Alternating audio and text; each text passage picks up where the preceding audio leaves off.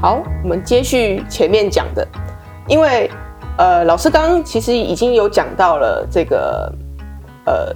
对于船山的解释哈，就是用一个比较西方、比较哲学的方式去解。可是老师刚刚我们回到呃最开始的问题，其实老师有 cue 到孟子哦，哦，讲到这个游人易行，非行仁义，是对。那老师可不可以再多讲解一点？哦哦，我以为我刚刚其实已经讲完了，因为我刚刚说我们讲道德有很多种嘛。那如果说你以以嗯孟子的理解来看的话，他所认为真正的道德是什么？他说的叫做游人易行，非行仁义，是说而不是只是说你表面上看起来很像是去做一个道德上的行动就够了。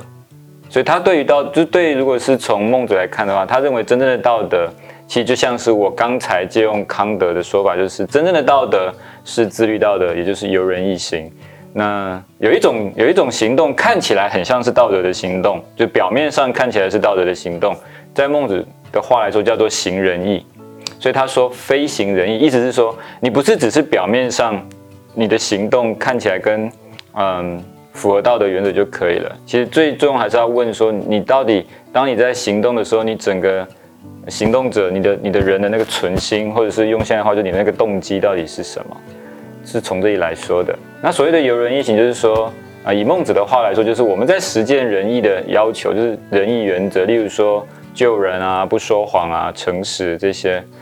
对孟子来说，你一定只是因为当下它是一个你应该要诚实的情境，你就应当诚实。如果你看到可能有人受伤，你也有能力去帮助他。那你就只是纯粹出于他当下需要帮助去帮助他，就是所谓的游人异行，或者是我们接一个例子来说，也我们可以用一个比较现代的话来说，就像是呃经商的人，比如他说他他都童叟无欺，那你就问他说，哎，为什么你都童叟无欺啊？他就跟你说，嗯，当生做生意不就是应该不管是谁，我都应该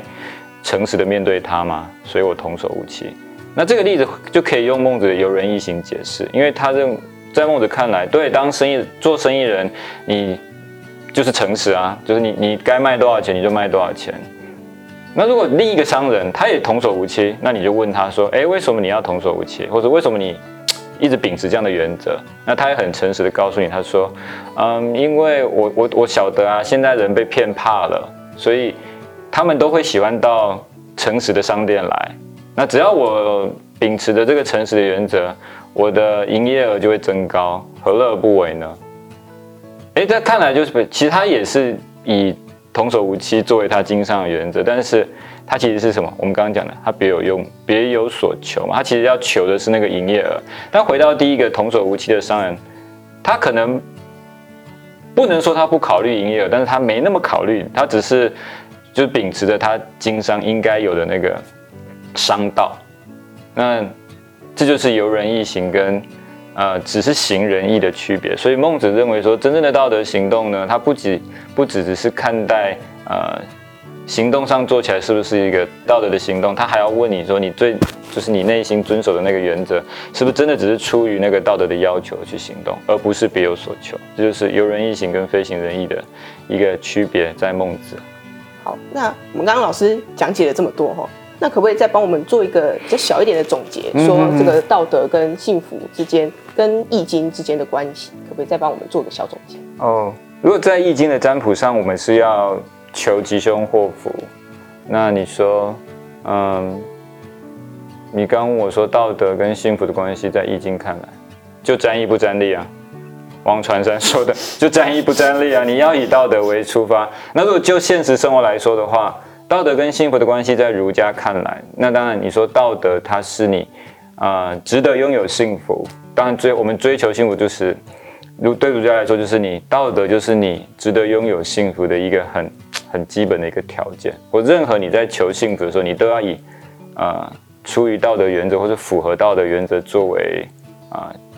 基本的前提，这两者之间的关系。所以呢，孔子他说什么？孔子他说：“君子喻于义，小人喻于利。”很基本、很很简单的区分就出来，呃，君子不会不求利哦，不会哦，但是他不以利作为首出，他一定是以道德作为首出。所以啊，再回到一开始你你的问题，所以传山他才会说沾义不沾利。那我再重新讲一次，那个不沾利不是说我我真的不考量利，而是说两两个义跟利相较起来，我一定是要以义作为首出的原则。嗯，所以孔子这样说：君子喻义。那传山说沾义不沾利，大概是这样子。好，那。呃，老师刚刚讲了这么多哈，我们其实可以从不同的视角去看《易经》，可以看出《易经》有各个不同的面向。那老师可能是以这个中文中文人跟这个哲学的一个视角去呃观看《易经》。嗯，好，那这个单元呢也到了尾声，那最后我们想要请这个科助老师给一些呃，如果镜头前的你还想要多了解一下《易经》，要怎么去学习？好，老师可不可以给一点意见，或者是对？对于我们这个这个单元，再做一个小小的总结，这样好吗？哦，好，